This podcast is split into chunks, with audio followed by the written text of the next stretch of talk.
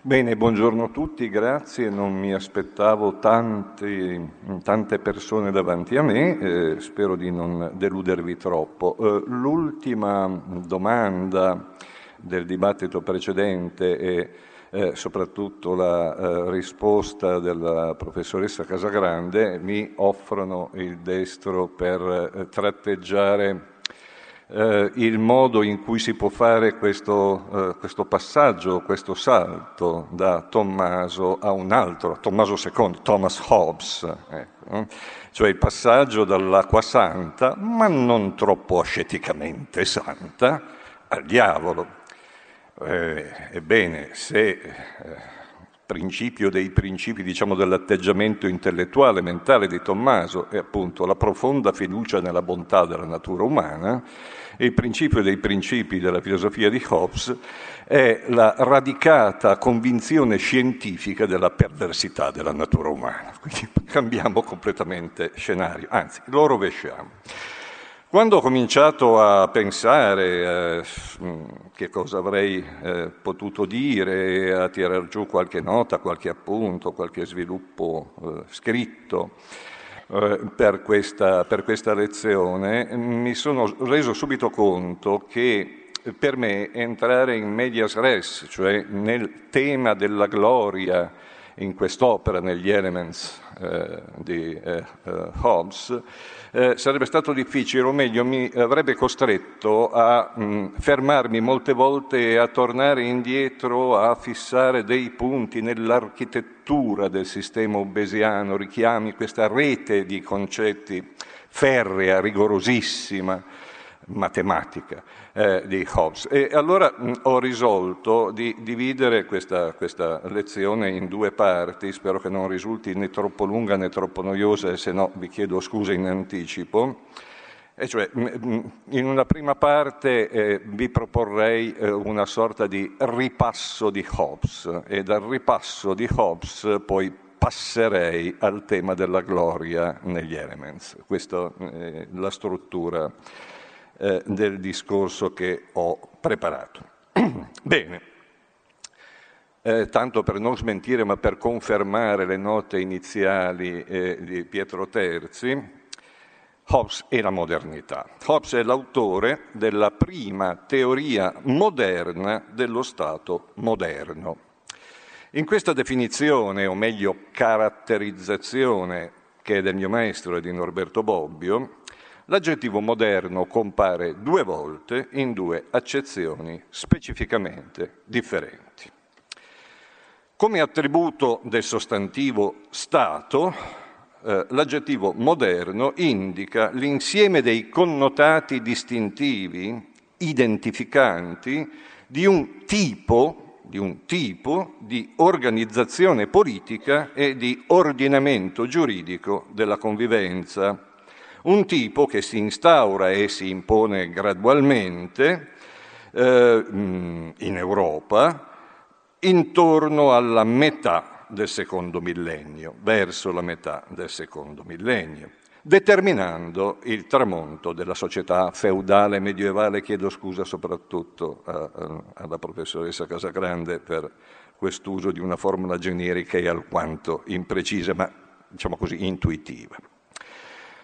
Lo Stato moderno, nel significato più comprensivo e anch'esso alquanto generico di questa nozione complessa e controversa, nasce dal superamento del pluralismo politico e giuridico che aveva caratterizzato in tante, tantissime forme diverse i lunghi secoli nei quali la vita e le relazioni sociali erano sottoposte ad una molteplicità di norme e di poteri, dove eh, i comandi emessi e le regole emanate eh, dalle diverse autorità costituite convivevano e confliggevano con la forza vincolante delle consuetudini, del diritto consuetudinario, del diritto giurisprudenziale prodotto dalle corti di giustizia, della dottrina, delle dottrine dei giureconsulti,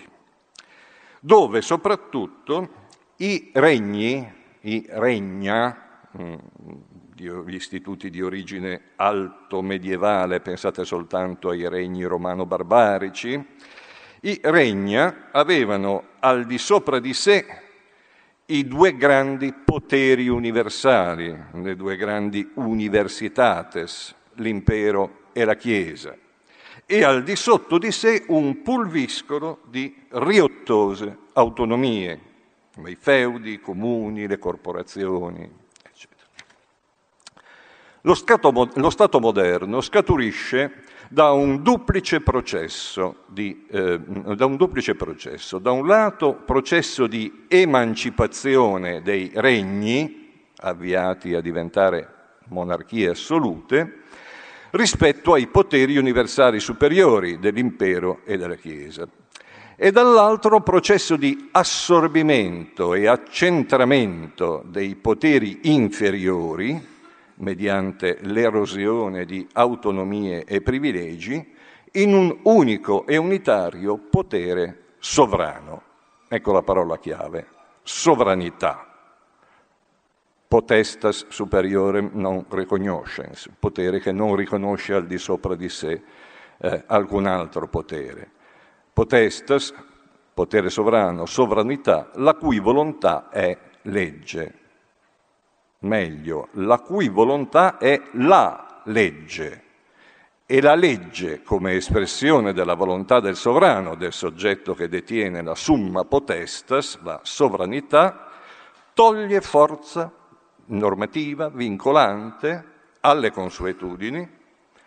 La consuetudine vale finché è tollerata dalla volontà del sovrano, finché non viene abrogata dalla legge, eh, subordina a sé i tribunali, le corti, i tribunali diventano gli organi dell'applicazione della legge, esautora l'autorità dei dotti giureconsulti, la dottrina giuridica diventa al più un potere consultivo e certamente non vincolante.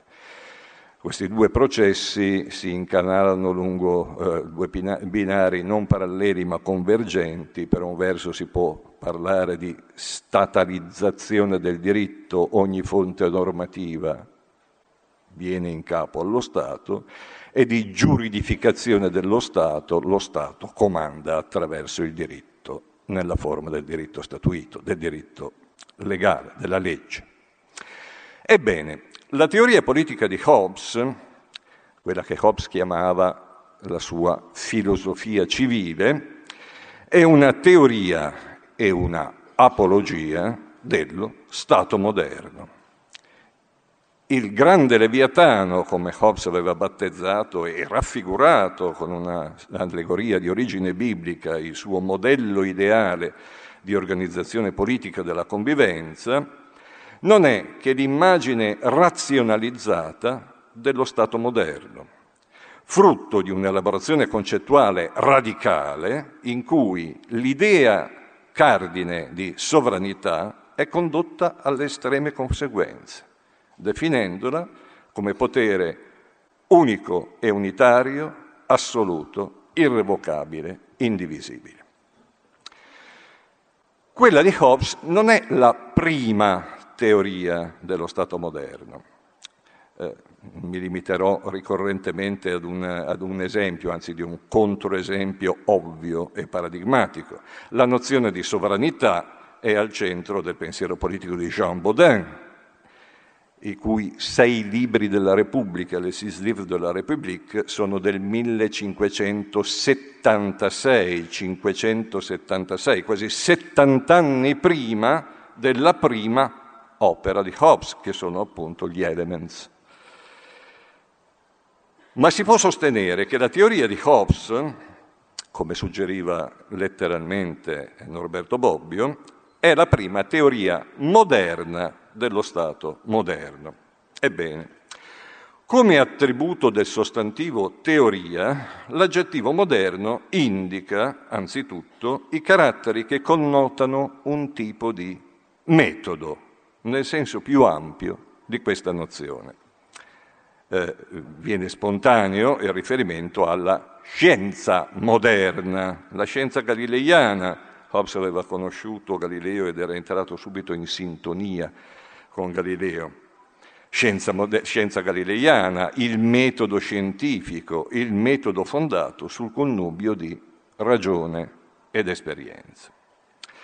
Fino alla rivoluzione scientifica moderna, nel campo dei saperi umani, la morale, il diritto, la politica, aveva prevalso per lunghi secoli il metodo del ricorso all'autorità, il principio di autorità.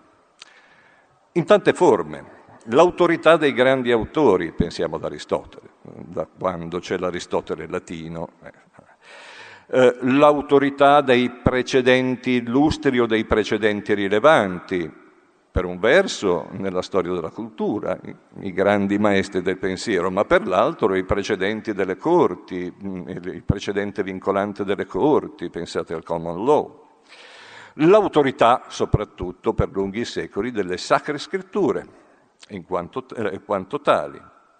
L'autorità della storia, nel senso più vasto, la storia come prodiga di esempi e ammaestramenti, pensate al modo in cui attinge alla storia come campo di esempi e ammaestramenti il modernissimo Machiavelli, modernissimo per altri versi. Ecco.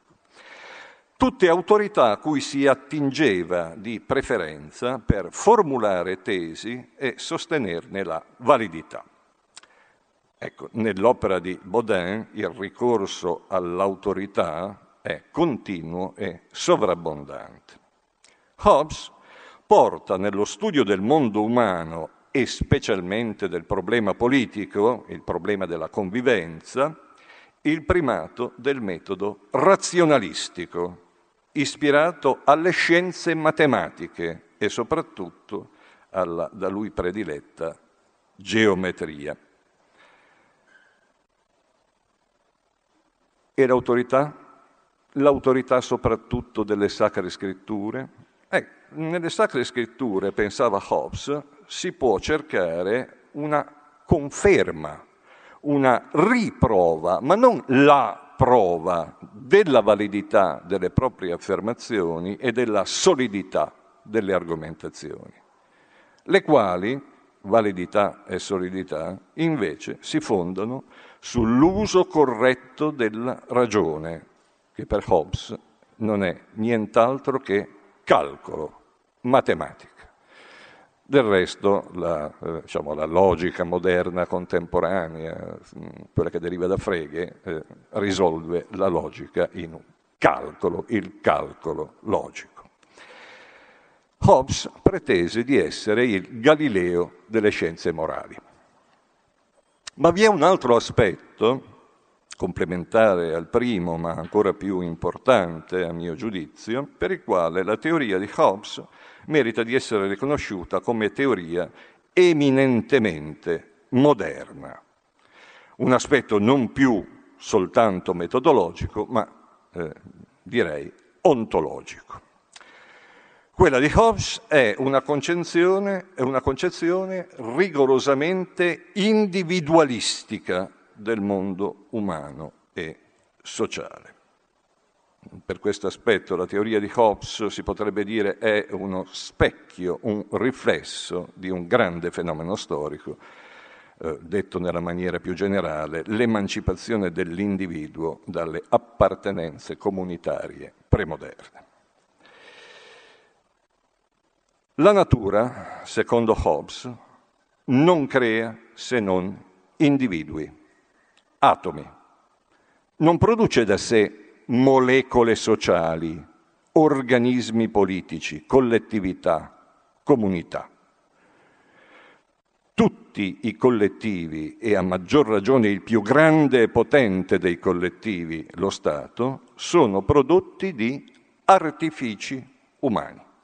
Sono artefatti e possono essere più o meno ben fatti, più o meno riusciti. E saranno ben fatti, ben riusciti, ben costruiti se la loro progettazione e costruzione sarà stata guidata dalla retta ragione, dal calcolo razionale che segue regole rigorose, e che procede per teoremi e dimostrazioni, proprio come aveva fatto Euclide. Questo è il modello, il modello eh, teoretico eh, di eh, Hobbes. Dunque, l'essere umano non è per natura come affermava Aristotele, come per secoli e secoli hanno ripetuto schiere di illustri pensatori ben al di là della fine convenzionale del cosiddetto eh, Medioevo, l'essere umano non è per natura un animale politico, uno zoon politikon. Tommaso intendeva animal politicum et sociale, su questa indiadi ci sarebbe da eh, riflettere tantomeno l'essere umano è naturalmente incline alla socievolezza. Al contrario, Hobbes sosteneva che è un fatto, e diceva, noto a tutti per esperienza e da tutti riconosciuto, che gli uomini naturalmente diffidano l'uno dell'altro. Ciascuno guarda il suo vicino e tutti gli individui a lui prossimi pensando che lo stanno per ingannare o per soppiantare. E perciò gli esseri umani, gli uomini, sono inclini, inclinano a nuocersi a vicenda, sono disposti nella disposizione di nuocersi a vicenda.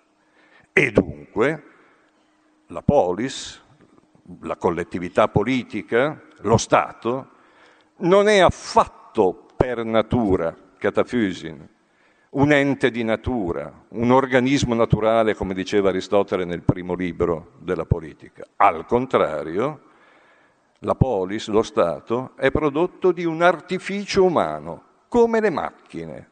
È una grande macchina. È una grande macchina come un grande orologio, o con un'altra metafora, è un grande edificio.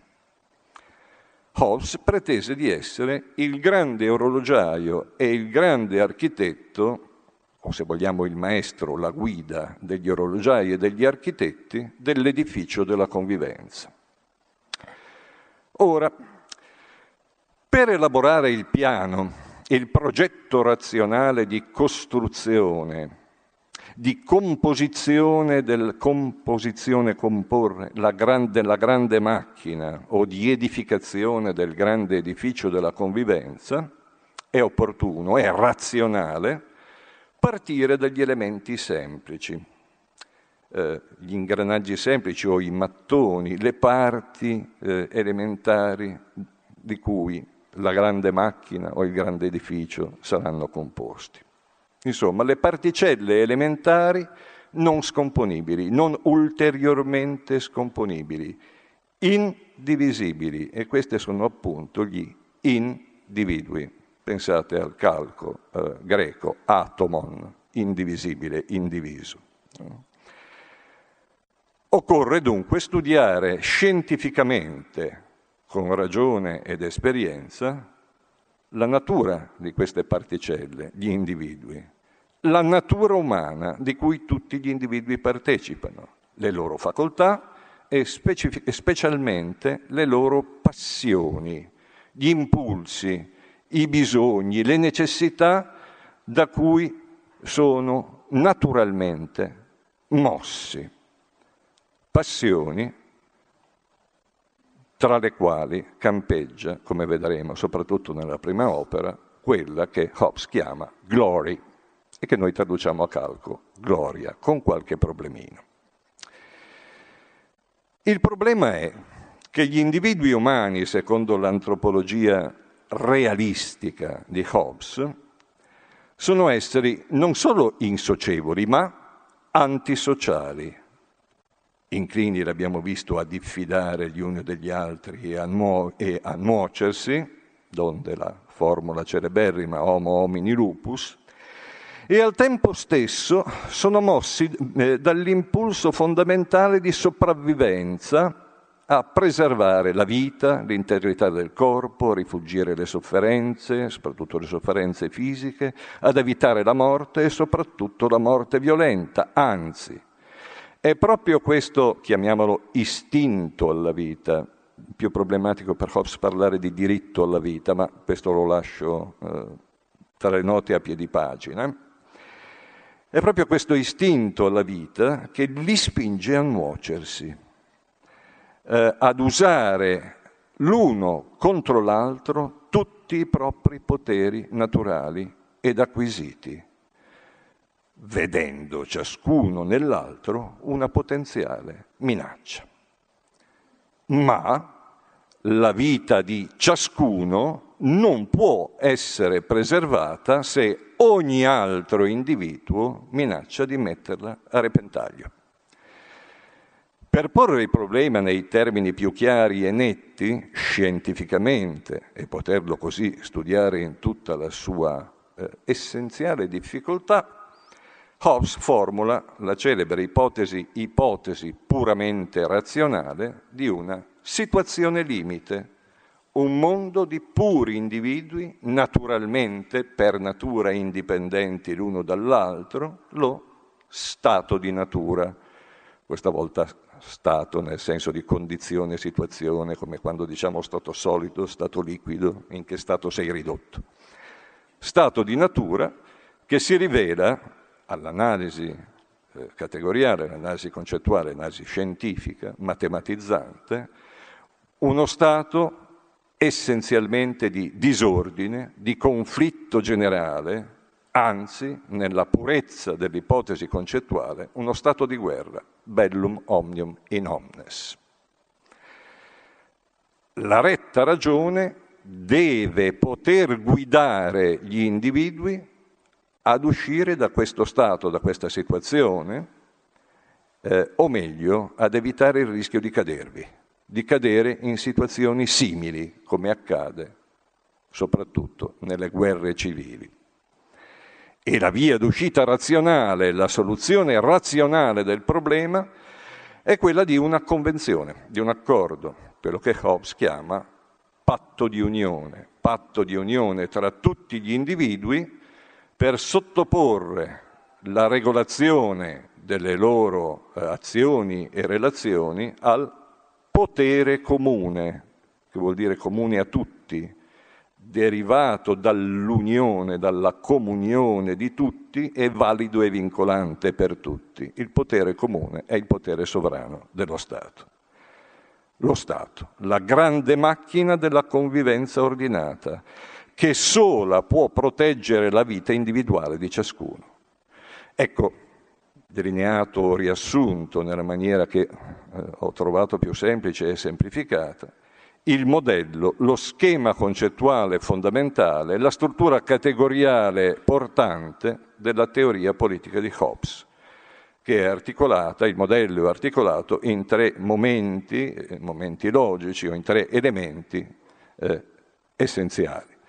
Stato di natura, patto, patto di unione, quello che sarà poi detto contratto sociale, l'artificio contro la natura, dalla natura all'artificio, e societas civilis, l'artefatto, il prodotto dell'artificio.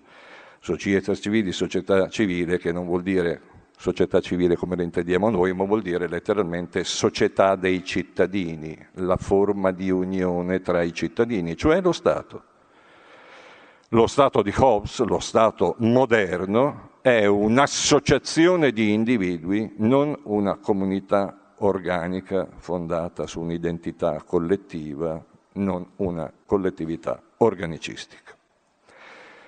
Un modello concettuale, eh, chiamato modello obesiano da Bobbio e poi tutti l'hanno ripetuto, un modello concettuale che è stato adottato con molte varianti, molte varianti, dai grandi filosofi del giusrazionalismo moderno, fino a Kant, e poi ripreso Mm, potrebbe parervi paradossale questa affermazione, ma sono pronto a difenderla.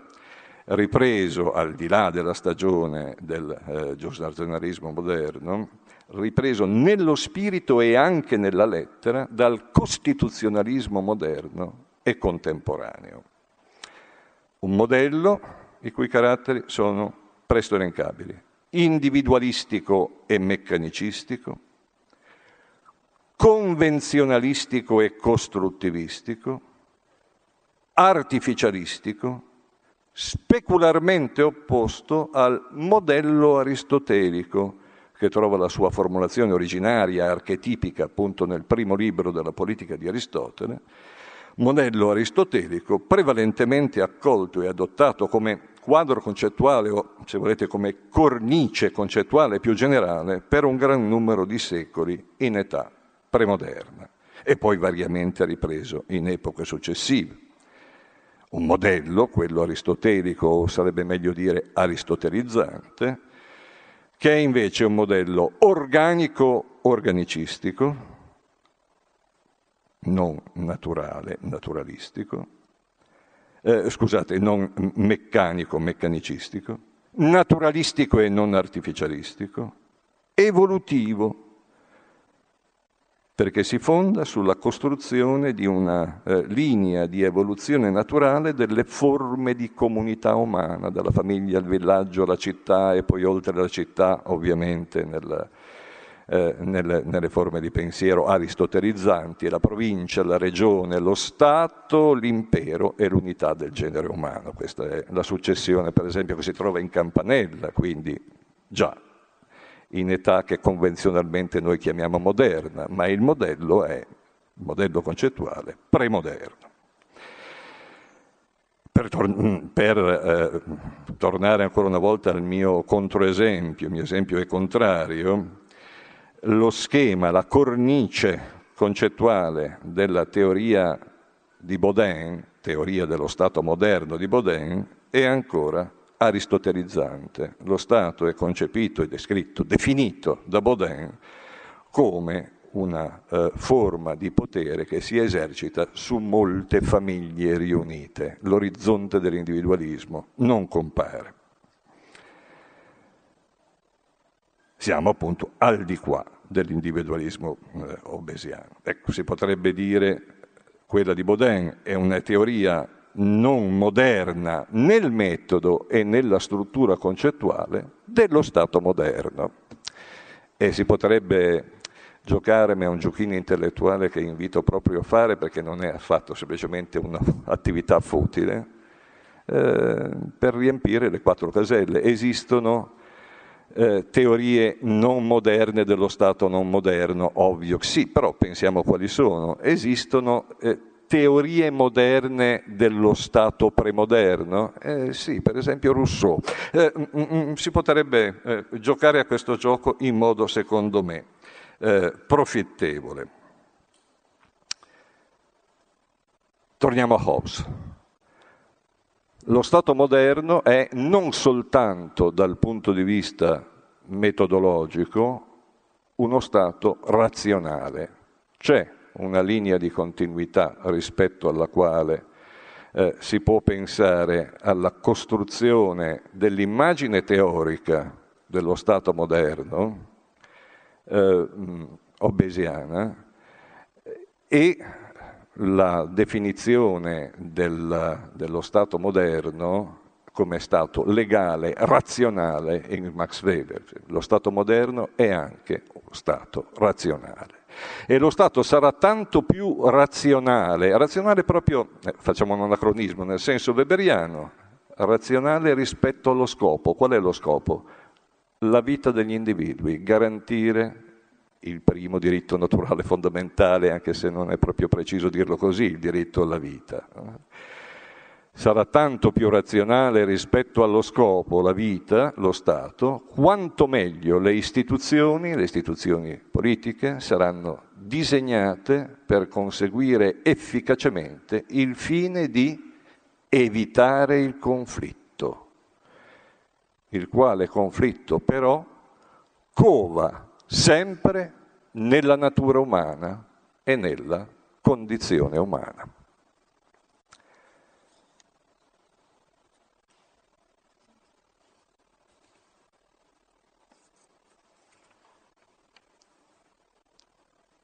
Prima di concludere questa prima parte del mio discorso, questo ripasso di Hobbes, eh, Italo Calvino diceva che i classici non si leggono, si rileggono, e quindi passare al nostro argomento,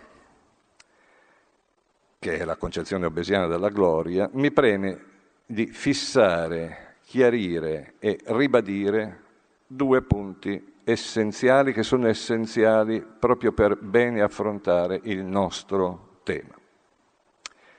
In primo luogo, l'individualismo di Hobbes è un individualismo ontologico, non un individualismo etico, astiologico, ideologico. È descrittivo, non normativo. Descrive come stanno le cose, non come dovrebbero andare. Non è in alcun caso prescrittivo, non vi è in Hobbes alcuna apologia dell'individuo, alcuna retorica, lui l'avrebbe considerata così, ma anch'io, del valore dell'individuo in quanto tale. Non vi è alcuna prescrizione di trattare l'individuo secondo la sua dignità? Si potrebbe anzi rovesciare il detto di Kant. L'uomo, l'individuo besiano, non ha una dignità ma un prezzo. Ogni individuo ha un prezzo e questo prezzo è nient'altro che il suo valore. Il valore di un uomo è il suo prezzo. Dice Hobbes nel Leviatano, il valore di un uomo è la somma che saresti disposto a pagare per l'uso delle sue forze. Questo non è cinismo, è realismo. L'individuo non è di per sé un valore, ma un fatto. Un fatto problematico per sé e per tutti gli altri individui. L'essere umano, che è sempre individuo, l'uomo individuo, è un essere contraddittorio e pericoloso che va difeso da se stesso. Bisogna insegnare agli esseri umani, agli individui, a difendersi non solo dagli altri individui, ma da se stessi. Bisogna che l'individuo impari a usare la ragione, la retta ragione, che gli mostrerà la via non lineare, anzi piuttosto difficile, per uscire dai guai che derivano dalla sua stessa natura. In secondo luogo, secondo punto, lo Stato, soluzione razionale del problema della convivenza tra gli individui e perciò della sopravvivenza degli individui, non può certo snaturare la natura umana. Questo lo penserà piuttosto Rousseau. In particolare lo Stato, non, lo Stato, la costruzione della convivenza, l'invenzione della politica, non può snaturare la natura, la dimensione passionale della natura umana. Non può rendere l'uomo tutto ragione se l'uomo è ragione e passione, anzi passioni. E la passione più forte e pericolosa, la passione delle, pazio, delle passioni, in alcuni individui più forte che in altri, è, dice Hobbes, la sete di potere che si estingue solo con la morte. Sete di potere, passione che è sostenuta e alimentata dalla spinta a primeggiare, dalla gloria, dalla gloria. Lo Stato, artificio della ragione, appunto, come dicevo, razionale rispetto allo scopo, mezzo adeguato allo scopo degli individui di preservare se stessi, la propria vita e anche di creare le condizioni per una vita migliore di quella naturale, Sapete, ricordate come definisce la condizione senza l'ordine politico, la condizione naturale eh, Hobbes, come la vita in una condizione senza l'ordine scientificamente progettato di uno Stato razionale. La vita è miserabile, solitaria, brutale, lurida, corta.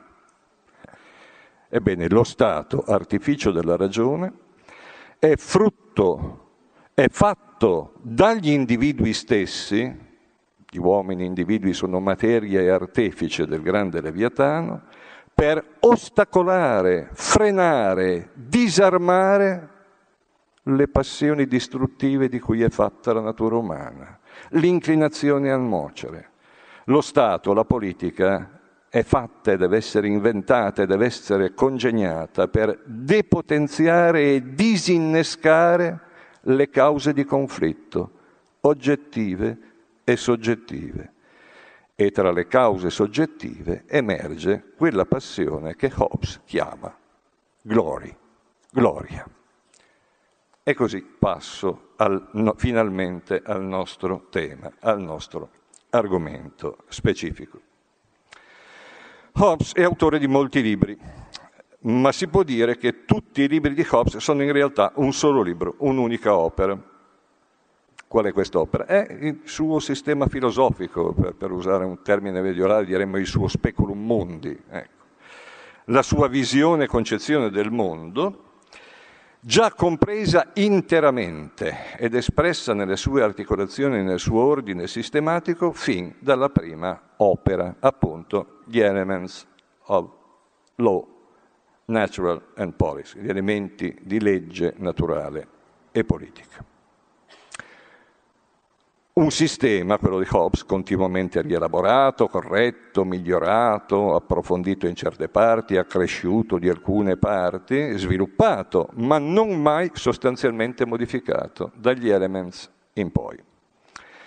Si può dire che, dunque, che il sistema filosofico di Hobbes nasce, viene alla luce già tutto intero con questo primo libro, pubblicato da Hobbes, anzi non proprio pubblicato, fatto circolare in una cerchia ristretta prima della vera pubblicazione, pubblicato nel 1640, alla vigilia della grande guerra civile, della Great Rebellion inglese. Hobbes aveva 52 anni. Tutti gli altri libri di Hobbes, almeno i principali, o corrispondono a singole parti del sistema, de corpore, de homine, de cive, o costituiscono differenti esposizioni dell'intero sistema, che rimane comunque sempre il medesimo. La versione più elaborata, compiuta, matura del sistema si trova nel, nell'opera più celebre, Il Leviatano, che è del 1651. E gli elements sono da considerare, a dispetto di molte opinioni dei filologi, di alcuni filologi, gli Eremez sono da considerare una sorta di prima redazione del Leviatano. Dopo quella primissima circolazione privata, Hobbes pubblicò quest'opera dieci anni dopo, ma divisa in due trattati, Human Nature e De Corpore Politico. Tanto che l'esistenza stessa dell'opera originale, dell'opera completa, fu dimenticata nel tempo e poi fu riscoperta e riportata alla luce soltanto alla fine dell'Ottocento da Ferdinand Tönnies nel 1889. Ebbene, questo, poche note storiche, per arrivare alla ragione per cui in questa occasione, nell'ambito di questo festival, è stato scelto di portare l'attenzione proprio sugli Elements e non su altre opere più famose di Hobbes. La ragione è presto detta. In quest'opera, negli Elements, emerge in particolare rilievo il tema della gloria, più che nelle opere più tarde e mature, tanto che il capitolo no, nono degli Elements, capitolo dedicato all'analisi della dimensione passionale della natura umana, inizia con l'analisi della gloria.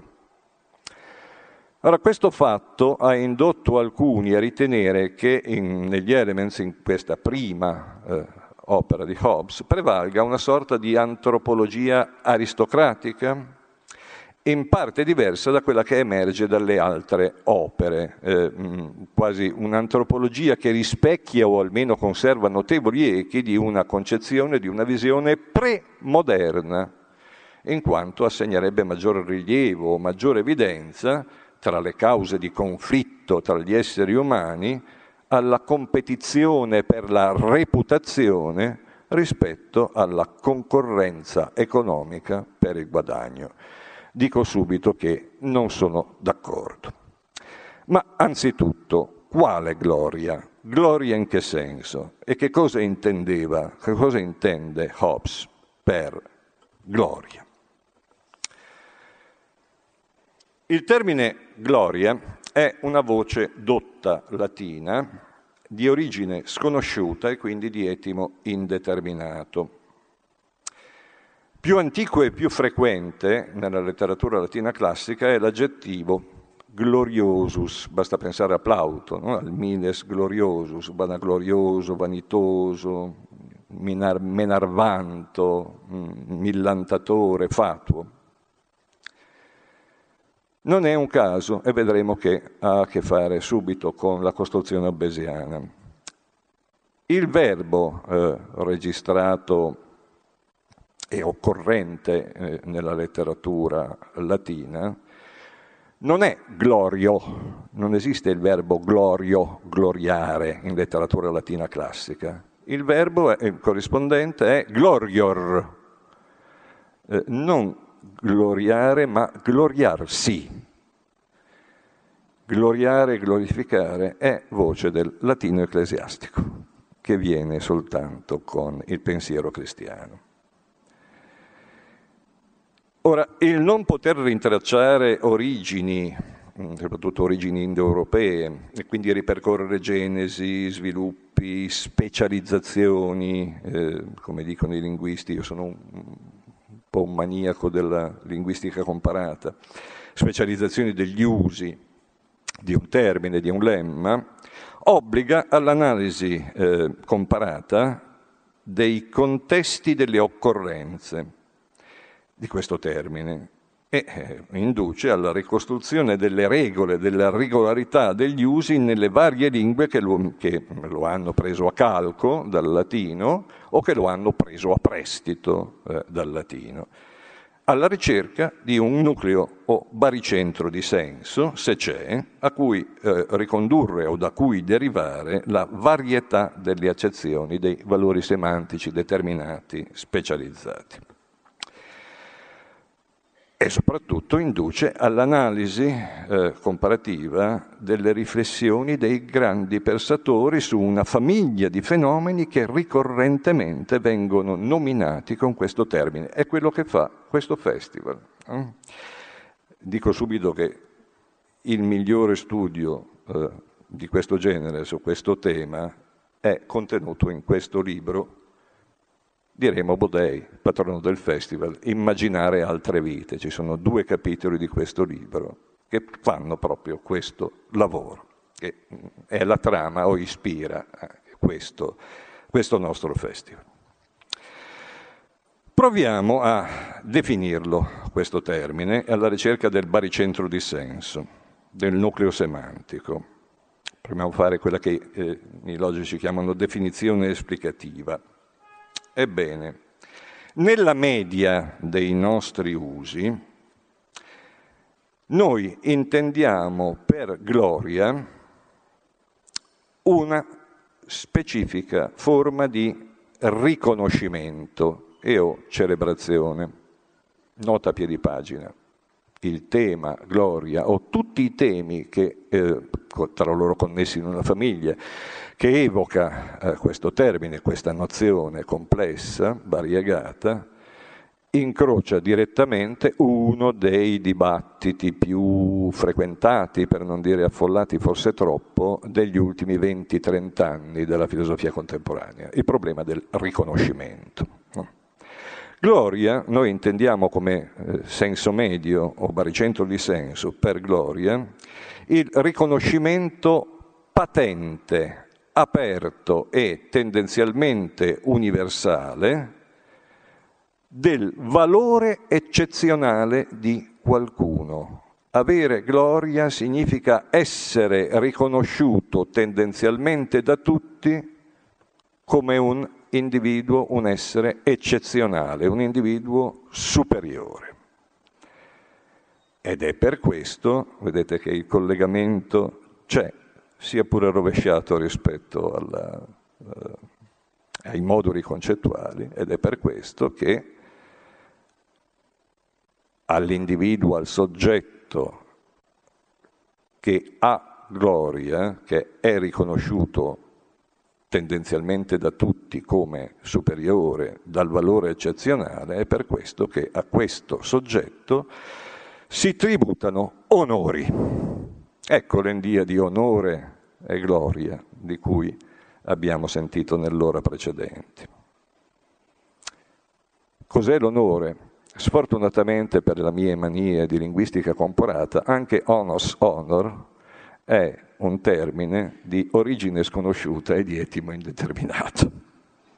Non così però un altro termine, quindi un'altra nozione in questa rete di eh, significati che stiamo intessendo, sia pure con vari registri musicali, eh, un altro termine che abbiamo ascoltato, omaggio. Noi intendiamo per omaggio un segno di rispetto, di riconoscimento del valore di qualcuno, ma questo sappiamo da dove deriva il ricostruire le, le capricciose vicende di una nozione aiuta ad afferrarla meglio. Il nostro omaggio è semplicemente un calco di un francese antico, dell'antico francese hommage, che deriva da homme, uomo. Significa, significava originariamente, originariamente dichiararsi uomo di qualcuno, rendere omaggio significa io sono un tuo uomo. Dunque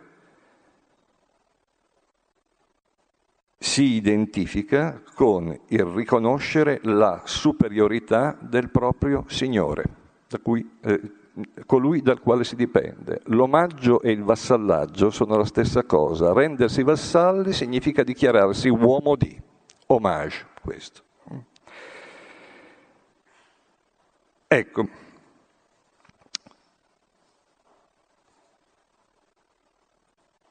l'aura di significato di glory, mm, dico in inglese perché non è la stessa cosa che eh, immediatamente ci viene alla mente se parliamo di gloria anche nei termini in cui l'abbiamo sentiti dal grande Tommaso. L'aura di significato di glory in Hobbes è specificamente diversa, o meglio è una specializzazione di questo nucleo che sembra molto, ci suona molto singolare ed invece rimonta a quelle origini latine classiche che, a cui ho appena appena accennato.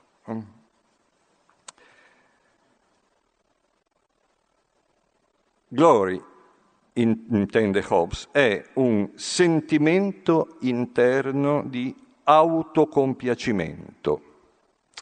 Eh, nell'inglese di Hobbes è un triumph of the mind, una specie di giubilo, trionfo, autoesaltazione della mente, dell'intimo, dell'animo. Dunque, se è un sentimento di autocompiacimento, ecco che la forma d'azione che corrisponde a glory, alla gloria, è il gloriarsi piuttosto che il gloriare. È un riconoscimento? Sì, è un autoriconoscimento. Quindi si tratta di un significato soggettivo, riflessivo, esattamente come il verbo latino, non esiste in latino glorio, esiste glorior, ha un significato mediale, riflessivo il Miles Gloriosus, quello che si vanta, eccetera, eccetera. Vi leggo, mancano pochi minuti, non vi minaccio molto oltre eh, l'inizio del capitolo nono degli Elements, che è intitolato Le passioni. Prima riga, prima parola, la gloria.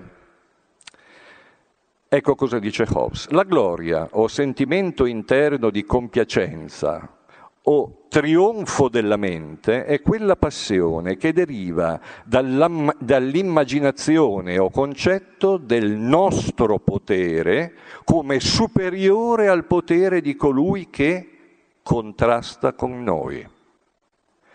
I suoi segni esteriori sono l'ostentazione nelle parole, l'insolenza delle azioni, eccetera, eccetera. Ecco qui, anche qui, le varianti, eh, che sono ovviamente diverse da quelle che ci ha insegnato Casagrande rispetto a Tommaso. Questa passione è chiamata orgoglio da coloro che ne sono urtati, questo è un orgoglioso.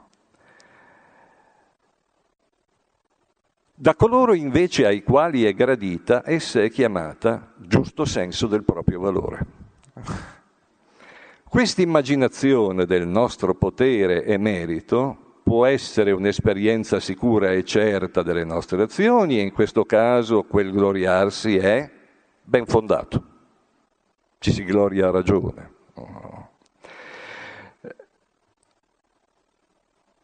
La medesima passione può derivare invece non da una coscienza delle nostre azioni, ma dalla reputazione e dalla fiducia eh, di altri e in questo caso può essere ingannevole, questa può essere la falsa gloria.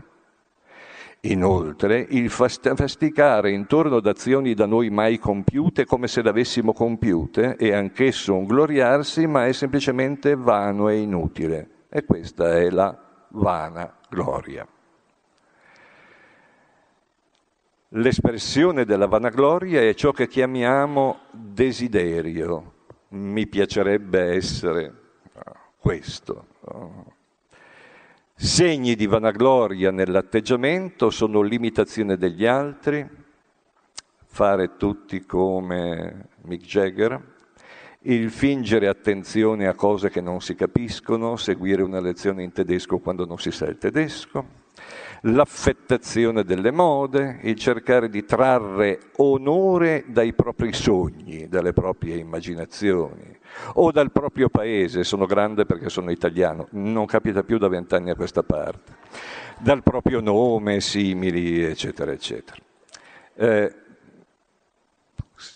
quando tirerò giù per iscritto queste note, mm, spero che troverete un'analisi punto per punto, ma ho voluto leggerlo perché è talmente bello, Hobbes non ha bisogno di grossi, eh, di grossi eh, commenti.